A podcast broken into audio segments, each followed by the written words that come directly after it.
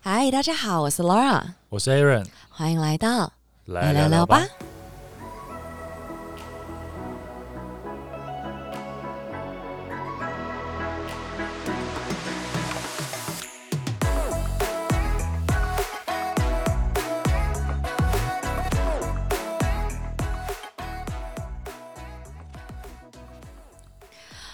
来跟大家分享一个我觉得还蛮有趣的一件事情。你觉得运气这件事情啊，嗯，它是科学还是玄学呢？运气哦，玄学吧？怎么会是科学呢？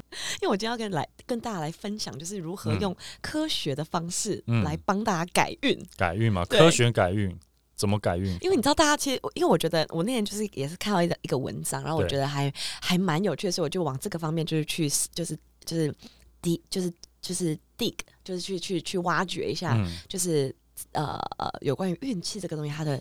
本质到底是什么？因为其实想要运气，大家想到就啊，就是一个玄学嘛，就是嗯不管是不管是风水也好啊，改运也好，有些人天气天天天生运气就比较好啊，嗯然后等等之类的。但是我今天要来跟大家分享，就是不管是玄学方面的，或者说科学方面的，帮大家改运的方式，嗯以及可以教大家看自己到底幸运的点、幸运的地方在哪里。好，因为我个人觉得我是一个，我是一个蛮幸运的人。你觉得你也幸运吗？你觉得我幸运吗？就是 in general 你的判断。你怎么？你应该说你从哪边你会觉得你自己幸运？就我觉得我是一个很幸，就是我觉得我是一个蛮幸运的人，就是嗯我是一个有的时候就是就是怎么说，就我蛮常遇到贵人，嗯或者是说我可能出了什么事情都会有人帮忙，嗯然后或者是说，就是我总是觉得不会，我一定会过。像我搭高铁的时候，我就觉得我一定上得了，我一定赶得上，类似像这样子啦。你的幸运蛮蛮或朴实的哦，或者是说，OK，嗯呃，各种的幸运呢、就是包含就是像工呃读书也好啊，就是像对啊读书也好啊，或者说像像工作遇到机会也好啊，就觉得嗯。好像哎、诶都有都有得到一些不错的一些机会，或者说像。摆的会像那种，我可能我自己大大家那一集就是那个旅行那一集啊，我不是有跟大家分享，就是我去布达佩斯，嗯。然后手机弄丢了，嗯，就是我人已经回到巴黎了，然后布达嗯。佩斯的人还找到了我的手机，对对然后还请了那个 Airbnb 老板还请了他下一个房客，他下一个房客住在住在就是法国，还请那个房客把那个手机拿回来给我、哎，对，对，这么夸张的故事，嗯就我觉得。我就蛮幸运的啦。好啦就是我只是想说，我呢，我后来就是总结了一些我觉得我在网络上面看到的，以及我自身的就是一些经验，嗯来跟大家分享，就是如何呢，在日常生活中提升自己的运气好，的一些小配小配包。小配包，没错，配包没错一是什么呢？配包一，我先跟大家讲一下好了，什么是运气？好，你觉得什么是运气？什么是运气吗？我觉得，呃，哇，好难啊，这题。什么是 什么是运气？我我怎么解释运气啊？好好好，对没关系。好，那我用我等下会用两个方式来解释，玄学角度跟科学角度来解释什么是运气。我先用科学角度来解释什么是运气好了。其实我们运气这个东西，就是我们对于未知事物的统称。嗯就举个例子来讲好了，以前呐、可能在可能在那个汉朝的时候，好，好，你可能汉朝，汉朝的时候，你可能今天得了阑尾炎，嗯你，肚子痛的要死，你等痛到死掉，对，然后或者说你生小孩，嗯对你以前不是说生小孩就是鬼门关前走一遭嘛？嗯就是这种情况下，或者你以前以前可能得一个感冒，嗯你就有死亡的风险，嗯因为这些东西对你来讲是未知的事物，像阑尾炎，你可能不知道哦，原来我只是阑尾发炎，我要割割盲肠，然后等等，你就会觉得说哇靠，我也不知道发生什么事情，我要死掉了。嗯就是你，但你如果活下来了，或者说哦你生小孩过了，你就会觉得啊这个人运气很好，或者说你这个人哎有有这个福气，嗯就是运气，就是对于未知事物的统称。因为现在现代的我们，因为有更就是更更多的知识、更多的 knowledge，我们对这个这个东西已经变成是个已知的知识了。好，我们就不会把它归类成运气。但是对于运气，运气这个东西，它其实真如果以以科学角度来讲的话，我们提升运气的方式就是如何在未知中找到已知。好，好，这就是一个一个一个大准则。嗯就提升运气的方式。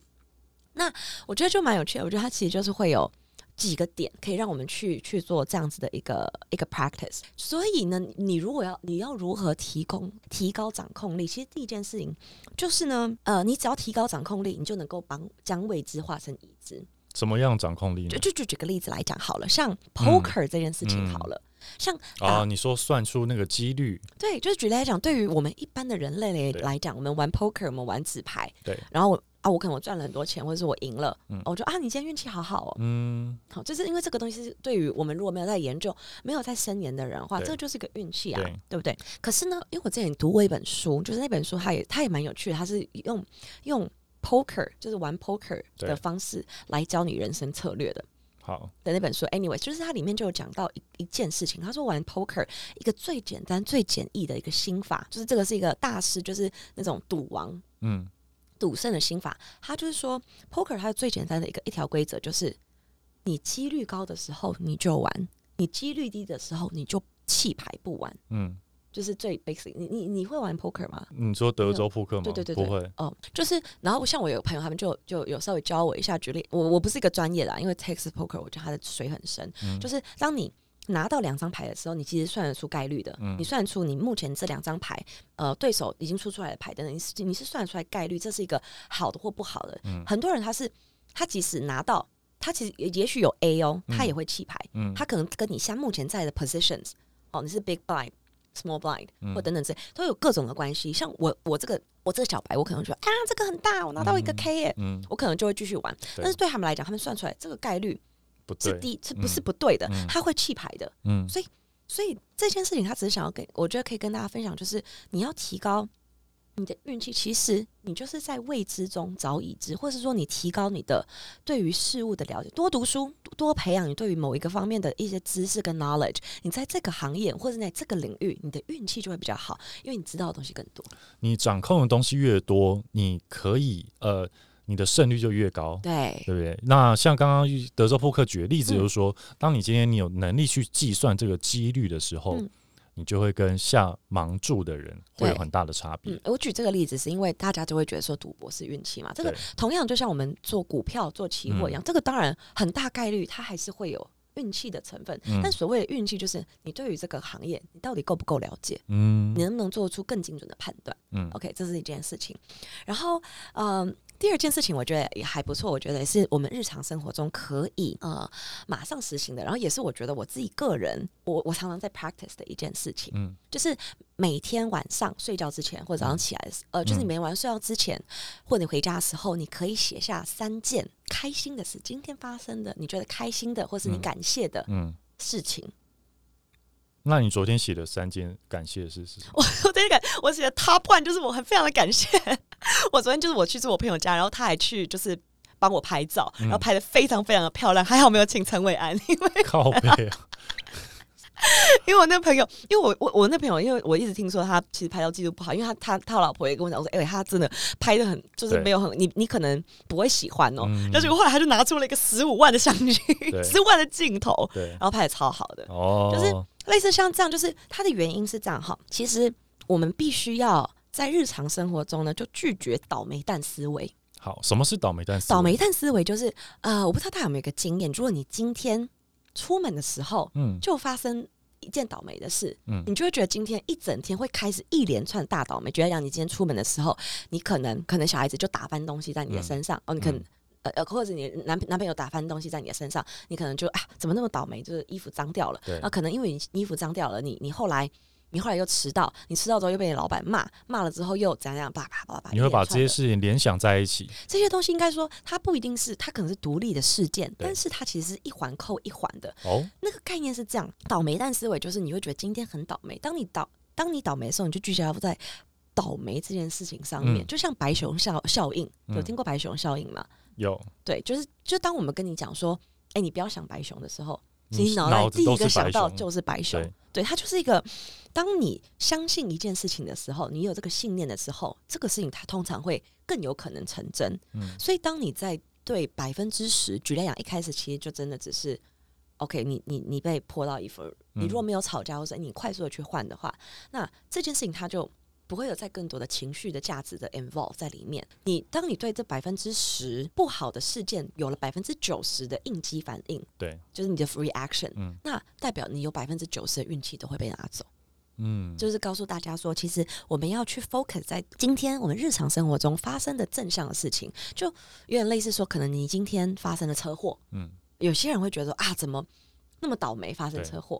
但有些人会觉得啊，好幸运，还好只是车子出问题，嗯我人没有没有事情还好有情，保险，还好有保险保。险有路人来帮忙，对对对对对人没受伤，好，好险人没受伤。其实这就是一个我们在日常生活中看待一件事情的时候，我们要训练自己拥有一个感恩的正向的一个思维。其实这也会连关联到你刚刚说每一天训练自己写下三件感恩的事情，对对对，就是把你自己的心态嗯还有思维呢，慢慢的转向正向这个东西。，对所以因为像你刚刚说，你你你举的例子就是你所幸运的例子呢，其实我大概可以理解你说的这些东西让你产生的感受，但其实说真的，人生。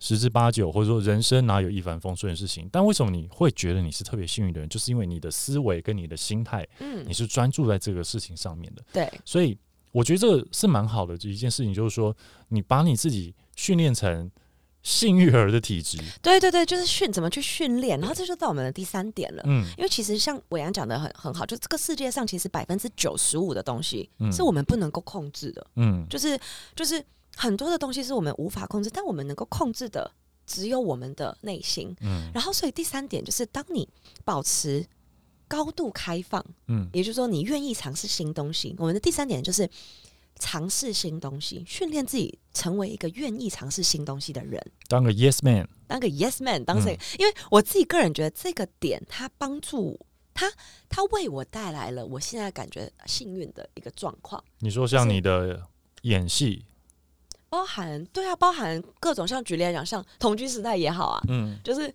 同居时代那个就是一个非常非常 random 的一个 random 的一个一个机会，一个机会，然后嗯我刚好那时候也有点闲，然后我就觉得，哎、w h y not？嗯就是很多人是不愿意去尝试这样的机会的。其实对于我来讲，它是没有任何直接的好处，因为那时候我其实我也没有在经营任何的呃 K 呃 KOL 的事业，那时候也还没有。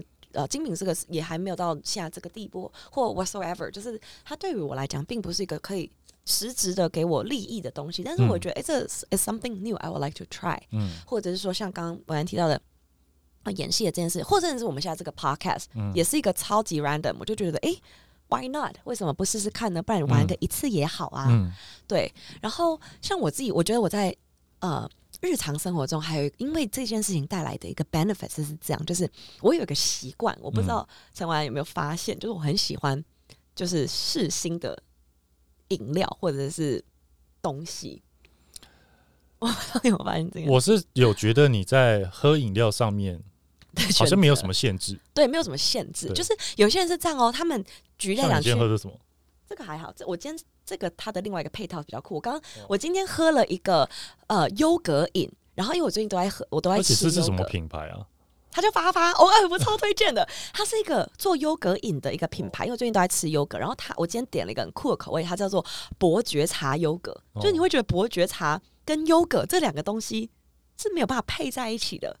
但我跟你讲，超级好喝。嗯，非常好喝。但你懂我意思吗？就是说嗯，你的人生当中，你一定会常常去吃。像我的朋友，他们很有的时候会很喜欢我推荐给他们东西。对像我，我前一阵子就推荐了卧蚕笔嗯给我的。给我的那个，我讲好像没画，我就推荐卧蚕笔给我的那个助理。嗯，那个卧蚕笔叫做无中生有，就 是你如果没有卧蚕 你，可以把你货展画出来画，出来，哦然后真的非常好因为那个卧蚕笔其实才就大概两三百块吧，也不是很贵，我就觉得啊，Why not？就 give it a 嗯 try。嗯，对，或者说像哦，我我还帮助了大家很多东西，就是卫生棉条。我还推荐了大家一个 品牌的卫生棉条，因为哎、你不要笑，因为很多女生她们不敢不敢使用卫生棉条，然后我自己个人也是使用过非常非常多家之后，我发现有一个品牌它完全没感觉，完全不痛。但是如果我没有哦，不好的品牌会痛是不是？会啊，你知道女生很可怜，就是就是对，anyways，然后以及哦月亮、月亮裤，我还尝试一个东西叫月亮裤，月亮裤是什么？月亮裤就是 这么低调的东西，想知道吗？就是我我知道月亮杯啦，是一样的东西。不是不是，呃，呃他们是类似的概念，因为女生常常会有侧漏的问题或者等等嘛。你如果是不管是使用棉条或是什么，你在晚上睡觉的时候，当你会害怕，你可以穿月亮裤，就是它那个本身，它那个内裤本身它是可以它是可以稍微帮你吸收的。哦，然后，所以它是完全不会露出来，然后你内裤本身也不会脏。对对对。那些东西，对，然后你也不会不舒服，因为它不像你嗯。穿你有用一个护垫一样会嗯，卡卡的不舒服。反正那也蛮酷，也是我试的一个新东西。嗯。就是应该说洗。当然，当然你 当然要洗啊，哦，那你要跟内裤一样要洗啊。哦，对，但是你就不就就不会脏露出来掉啊。你不会露出来，也不会脏掉，因为它的那个材质是一种莱卡的材质。Anyways，就是呢，我觉得这件事情是还蛮不，因为它会给 open 你很多的 opportunities，、嗯，让你的人生更加的便利，或是尝试新的东西，对尝试新开的机会启不同。的机遇嗯或机会。我等一下，其实我讲的所有点，我会跟大家分享一个很有趣的社会实验。好，就是让大家在真的一个怎么讲比较比较 concrete 的的的一个实验上面去看到我刚刚讲的那几点到底是怎么样子，实际上影响到大家的运大大家的结果的。好，对，好，好，反正就是第三点，第三点就是那个尝试新东西。对，然后呢，第四点，我觉得也是一个，我觉得也是一个蛮有点像是一个尝试，嗯，但是我觉得也是我自己个人蛮蛮 practice 的一件事情，就是不唉声叹气，嗯以嗯及随时保持笑容嗯，这件事情。就是我觉得怎么怎么说呢？叹气会带走好运气，这件事情是真的。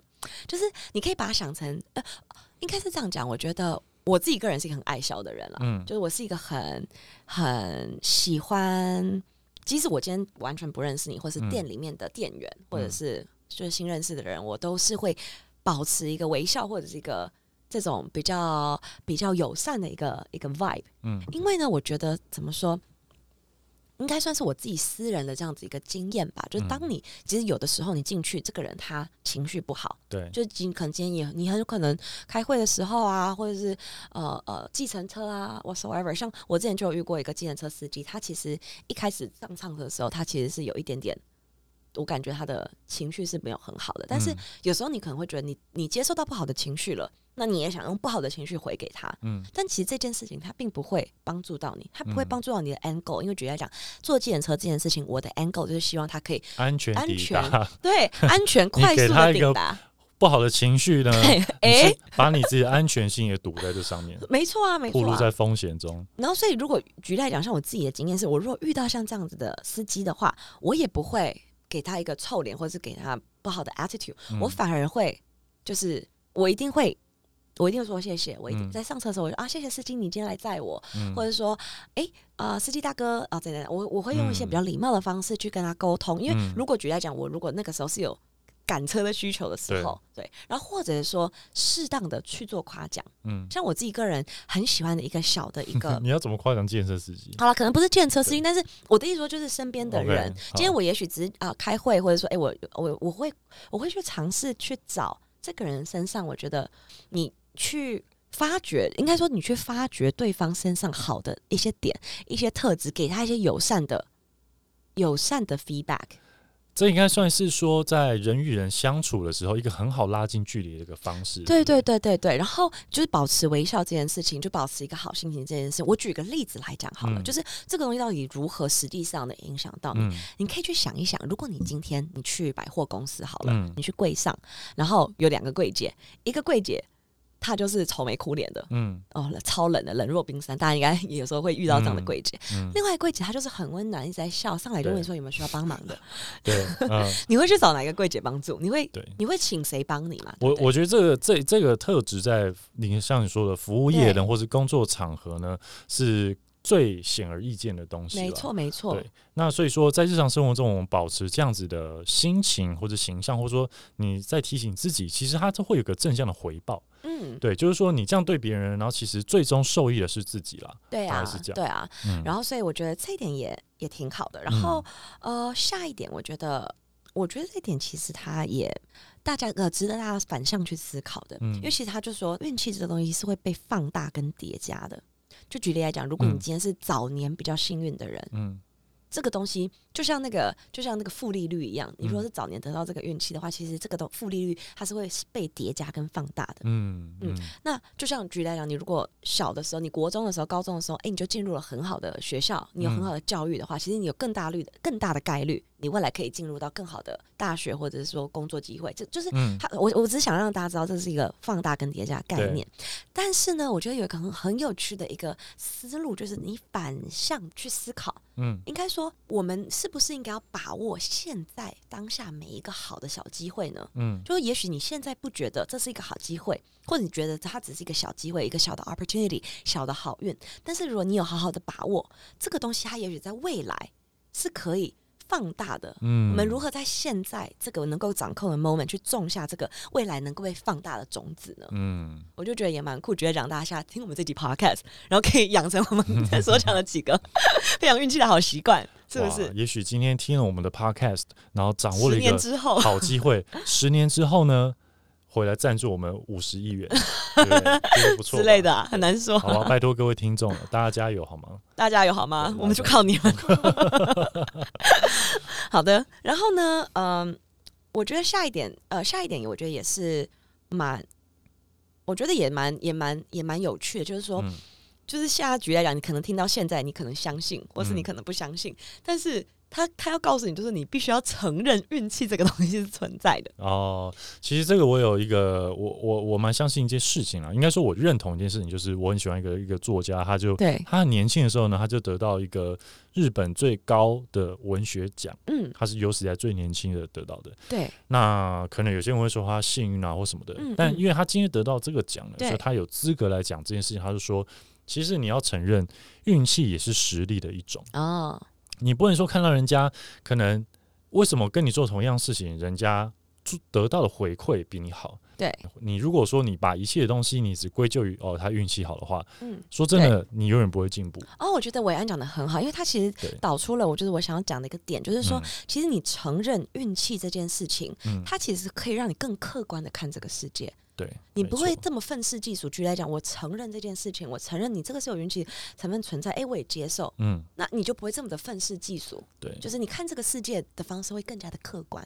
你要觉你要你要认同啦，就认同说这就是他的实力的嗯其中一部分，人家有这个实力。对啊，哎，还有一点，我觉得他讲的也挺好的，就是你如何要保存、保护你的运气呢？嗯就是当好事情发生在你身上的时候，你觉得今天下运气很好的时候，嗯你不要公开炫耀。嗯嗯，就是你不要说啊，我就大 po 在我的朋友圈上，大 po 在我的 Facebook 上面，大 po 在我的 IG 上面，嗯你不要去公开炫耀，你还是可以跟你的朋友分享，但是最好其实就是 keep it to yourself。嗯因为呢，他其实我觉得他，我觉得这个讲的蛮有道理的，就是说，其实树大招风这件事是有是有道理的。嗯，因为当你去公开的去讲这件事情的时候，你是会引起人招人的嫉妒。对你可能会招人的嫉妒心，或者说，或者是说，因为其实嫉妒这种嫉妒心，你若来自一个很远的人，对是无所谓。可是如果是来自于你身边亲近的朋友的话，嗯那其实就蛮可怕的。对，那而且这样的话是在你的背后，你的暗处。对，你是很你很难防的。然后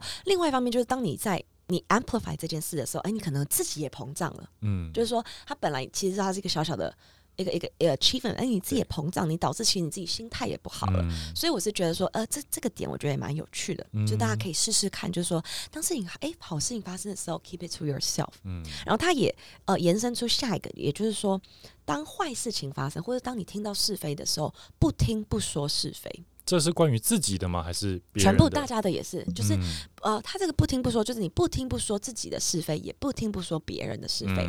当有人来跟你说，等于就是有人要来跟你说是非的时候，你选择你也不要去听这件事情。嗯我我觉得这个其实还不错，因为我觉得他蛮大程度的在我的人生的后半段对，影响到我，因为我其实是一个蛮常很多人会来跟我讲一些事情的嗯一个人。嗯然后我后来其实就学到一个方式，我只我如果有一些东西，因为我觉得人人是很痛苦的，就是如果有些事情你不能讲，你其实是很痛苦的。对，然后我那时候如果有男朋友的时候，我就会跟我男朋友讲，嗯，然后但我就只跟他讲。那如果你没男朋友的话呢？我没有男朋友的话，我就会跟我妈讲，哦，因为我妈是个离群所居、住在丰原的人，离群所居。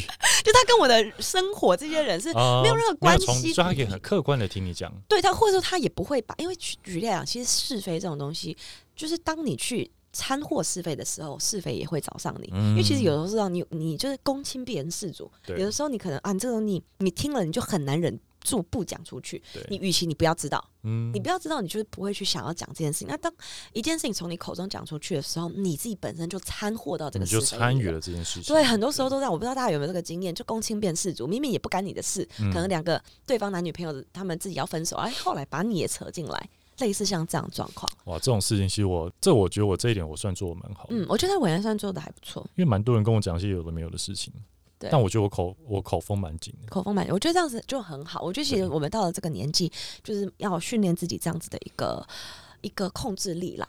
嗯，你就是想，嗯你就想，就是你如果不希望别人议论你的事，你就不要这样子议论别人。对，嗯没错，好的，然后我觉得最后就是啊、我觉得就是蛮也是蛮尝试，已经蛮 basic 的，也算是算做人一个道理啦，就是嗯善待你的贵人。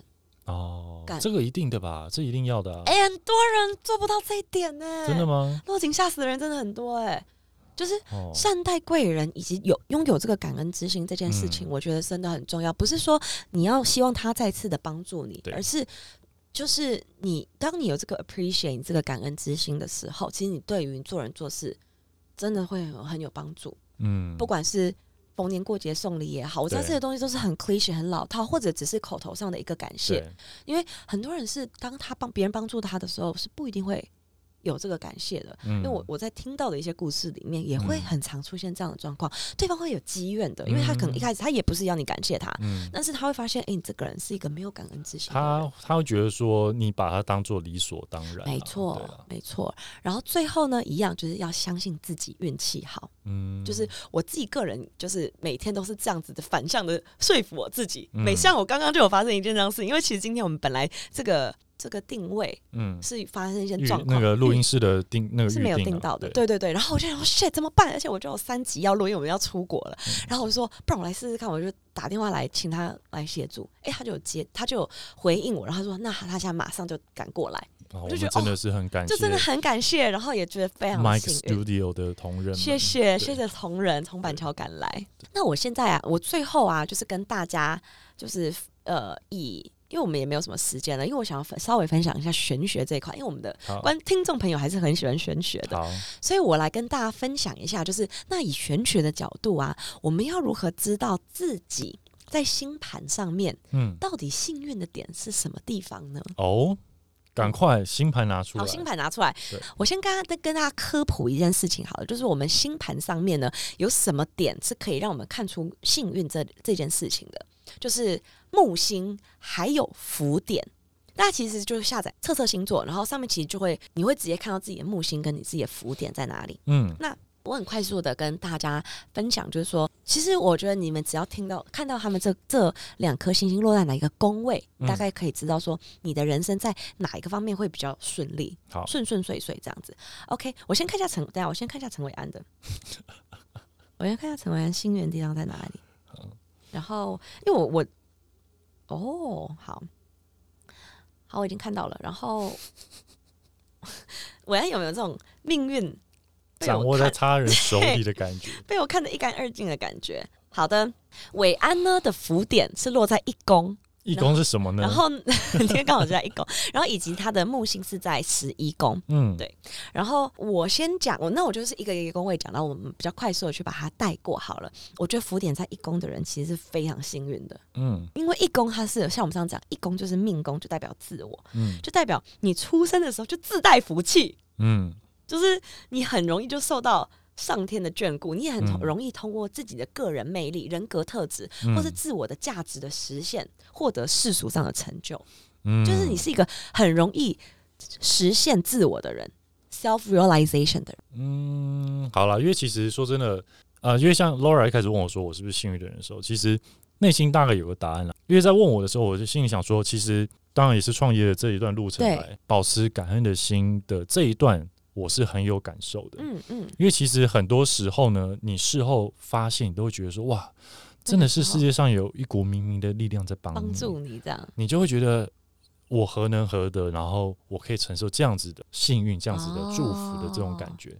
所以其实这是一直以来我在创业这一块，我一直保保持，然后也努力让自己保有在保有了这个心境。对，你对人、对事、对，甚至你要讲大一点，对于这个世界，嗯，你都是要保持一个感恩的心。嗯这样子，你散发出去，还有接下来你做事的，你给人家的那个态度跟氛围都会有差了。嗯，我觉得伟安就讲的很好。我我是觉得这两个它并没有差别很多，就是福点跟木星落在一宫。嗯其实因为木星它本来就是代表你幸运的地方，幸运星嘛。嗯它其实他们强调就是一件事情，其实就是你能够成功很大的一部分，其实是跟你的个人特质是有关的，你的性格，嗯你本身就是一个呃。个性条件不会太差，比较率率真，也愿意帮助别人，能够吸引到别人来帮助你的嗯哦，或者说你自己本身也可以成为别人的贵人的这样子的一个角色。那这样子的人，其实他本身运气就不会太差。哦，对，这是一个蛮好的、蛮好的一个落点啦不。错哦，好开始哦。好哟，第二个，嗯，第二个呢，你说第二宫吗？第二宫对，如果你的木星或者是你的福点落在嗯第二宫的话，也是一个其实也很不错，代表你你好你好的地方，你幸运的地方呢，就是你的资源好，财运好。嗯。通常啊，就是呃，如果你福点的跟木星落在第二宫的话，你会觉得好像赚钱这件事情、来钱这件事情对你来讲不会这么的困难。嗯。对，因为呢，你你本身就会受到财神财神的眷顾，或是你在这方面你是特别愿意下苦功的，嗯。或者是特别有天赋的。嗯。对，所以这个东西它就是很适合，就是很很适合从事呃，就金融相关的啊，或者餐饮业相关的啊，或者这种就是来钱转钱快的东西的地方。对，这是二宫跟木星或者是浮点落在二宫的人嗯哦，可以注意的。那如果你的木星或浮点落在三宫的话，三宫啊，我们代表的呃，之前有说它代表就是有关于我们的沟通能力，嗯就是三宫的人啊，他的你的沟通表达能力基本上是不会差的，语言能力也会比较强，嗯通常也会让人家觉得比较聪明。哦，一个口齿伶俐的感觉。对对对，就是你如果放在教育啊、写作啊，或者说现在你不管是哪方面的沟通，也有可能是像这样子。业务喽，对啊，业务或者是我们啊 podcast 啊，或者是嗯 YouTuber 啊，或者等等之类的，就是说，呃，你很容易因此而得到一些你的幸运的东西、幸运的点，或者是在沟通方面。嗯呃，我觉得，而且宫，而且三宫它其实也代表就是你的兄弟姐妹啊，嗯或者说这这什么跟你邻居啊、亲朋好友等等，你就在这个方面也会有很比较好不错的人缘。嗯，对对对，不会有人给你使绊子啦，应该是这样讲。使绊子是什么？使绊子就 我用用了大陆用语嘛，是使绊子，扯你后腿。扯你后腿。对对哇，现在不只要翻译英文，我还要翻译中文，发生什么事了？发生什么事对？好的，那如果是福点落在四宫，嗯四宫的话其实就是田宅宫。嗯，我觉得这个也挺好，就是你的房房产运，你就可以怎样，你知道吗？投资房地产。哦，你的房产这一块的运气会不错。对你房产这边是容易增值，呃，就增值的，嗯又或者说其实也也是一个家庭会比较幸福美满的。嗯，就是你的幸运的点是在这种家庭的概念的对，一个一个东西。第五宫呢，第五宫它是一个，你可以想它是娱乐宫、嗯，恋爱宫、嗯呃投机宫、子女宫，就投机是那个投机吗？就是那个投机。对，然后它其实就是大家都知道它是一个恋爱宫啊，所以其实你最直接的就是影响到你的恋爱，嗯就你会有更多的桃花，或者更多的恋爱的一个机会。嗯嗯，然后呃，或者是说它的这个投投机，就是有关于你的投资，就是那种哎，你你可能短期投资的，就是我们刚我们其实二宫的是财运，哈、可能它跟投机运又不太一样。是不是正财偏财的差别呢？也不是正财偏财，偏财、呃，因为偏财又是八宫，这种嗯投机会比较像是说，哎、你可能我可能哎、我想要试试看的，试试看的，一一时短期的，对对一对对对一一次性的，嗯而不是长期或是常规性的嗯投资嗯，这样。就这种投机方面的是，你是会有这嗯个、这个运气的。嗯嗯嗯然后像很多那种金融大佬，可能那种做买空卖空的那种金融大佬，通常这个武功都会买，就是木星或福点都会落在这个宫位。嗯对，然后你们也就像我刚刚讲，就谈恋爱，你就会嗯比较多的机会。然后或者说你的小孩子，你跟小孩子的关系可能会比较亲近，嗯就你的自己未来的小孩这样子。嗯对，这就是武功它所呃代表的啊。还有一个，因为武功它也代表创意，嗯所以这样通常木星或者是福点落在五宫的人，他在艺术方面。或者说他在创意方面，你在这方面也会比较多的幸运进来，所以也许也可以从事相关的一个行业。嗯这样子。OK，好，再来是六宫。我个人，我我其实我也不知道算不知道算是好还是不好，就是我个人是福点跟呃福点跟木星都落在六宫，同一宫吗？同一宫。嗯然后六宫呢，它其实呃，它代表第一个日常琐碎的事情，嗯或者是说你的工作日常的工作，嗯你的同事、你的下属、你的呃常常常接触到的朋友等等之类的，这些都是六宫的范畴啊，包含你的健康，这样算人际关系吗？呃，算是算是人际人际相处的一种，因为其嗯实。呃，举例来讲，呃，人脉这件事又不是这个人脉又到十一宫了，可是它哦。就是你举例来讲，我日常相处，我觉得这个蛮准的原因，就是这就是为什么我我好像讲不出很多很大很大的所谓的幸运，但是我真的觉得我日常生活中很多人在帮助我度过很多的小难关，嗯。就像呃，像今天这件事情也是啊，就是诶，突然就有人来帮我们开门了，嗯。然后或者说我的同事，通常六宫好的人呢，你的同事缘。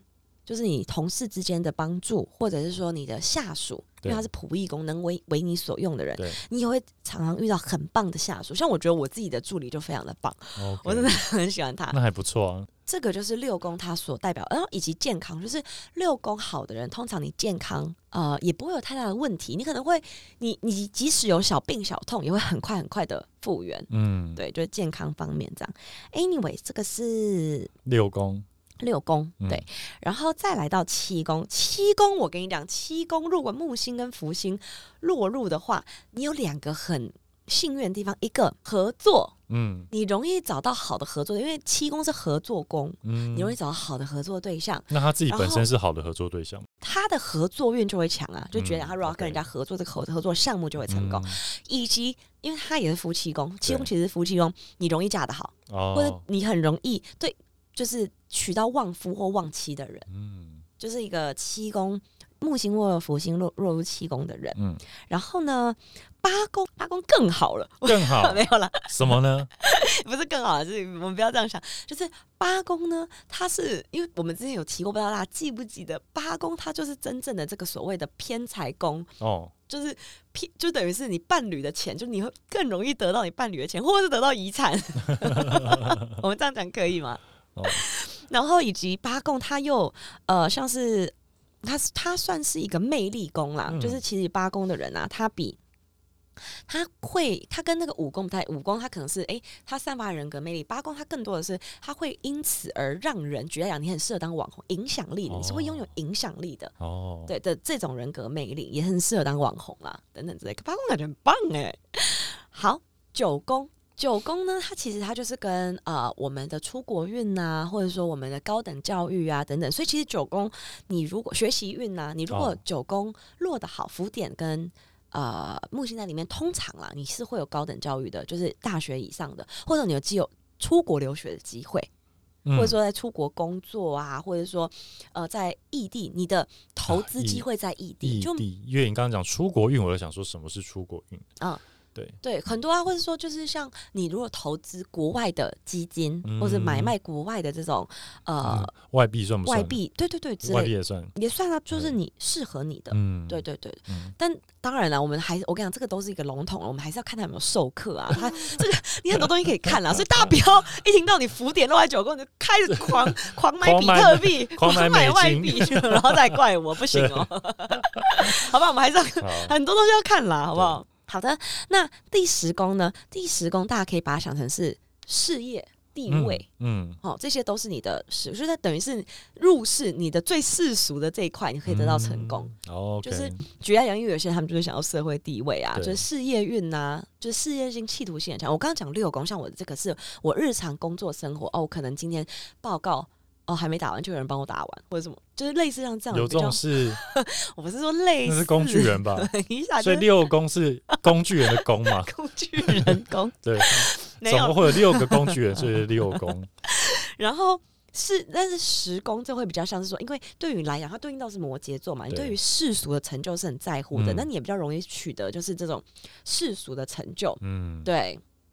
然后或者说你在社会上是占有一席之地的，嗯好、类似像这样子，这个是十宫的部分。十一宫呢，就是如果你福点落在十一宫，其实我觉得也挺好的，因为十一宫它本身就是福德宫的宫位，嗯也你的福星、你的幸运星落在福宫、福德宫，就是福上加福啊，福上加福上加福，你的贵人运本身就会很强。嗯对，就是你本身其实你一生你自己你你个人、嗯你的你的木星就是落在十一宫，那木星跟福点有什么差别？其实差不多。我觉得我今天就不要太细讲，但是他们就是类似类似的东西。你你你在十一宫，其实你个人你不会觉得自己经历过什么很大风大浪、大起大落，让你一蹶不振的一些东西。其实你经历过这个东西，你也会觉得哎、好像有贵人来相助，嗯，类似像这样子。所以所以你算是一个蛮蛮有福气的人呢，韦安。哦，感恩啊，谢天谢地。对，而且你其实你你的朋友，就是这嗯个朋友，也就是所谓的人脉了，就是嗯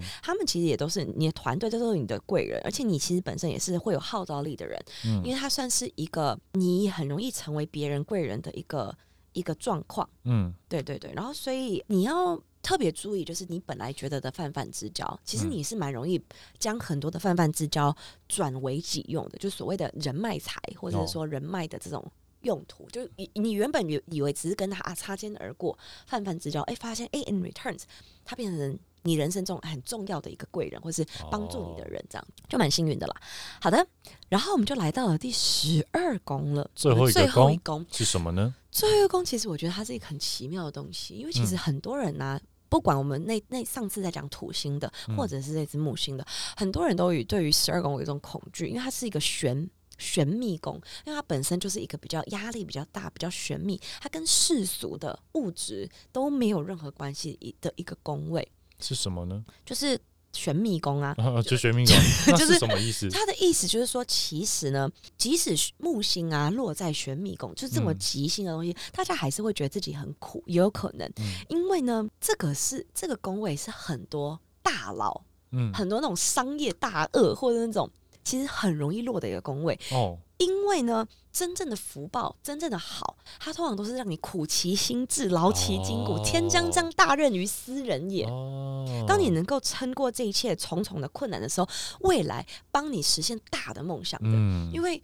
因为呃，这个十二宫它本身呢，它其实已经是脱离世俗之外，因为我们刚刚讲所有的人脉的巴拉巴拉，它累积到最高点，其实就是社会地位，其实就是十宫、十一宫了。嗯十二宫是脱离这一切，可以你可以去看很多其实非常大的慈善家或者很大的那种呃商业的人，他们其实到最后他们是超脱一切。他用 OK，I、I know Bill Gates，他是一个比较、还是很多人会争议他他这个 philanthropy 这件事情，但是对于他来讲，他觉得更重要的事情，这个是这个社会的福祉。嗯所以他在做很多决策的时候，他看到的并不是社会世俗地位的一些东西。嗯 So 很多时候，他其实，在前期他是会遇到很多很多这种重重的阻碍，嗯，但他心中是有这种大的梦想的、大的伟大的理想在身上的。嗯，这是十二宫，我觉得十二宫的人，你你是一个很幸运的人，你要多选之人的天选，之人，好好的把握。嗯好的，反正我觉得今天就是跟大家分享到这里。然后哇，我最后补充一个，如果你星盘上面，我觉得还有什么人是很幸运的？你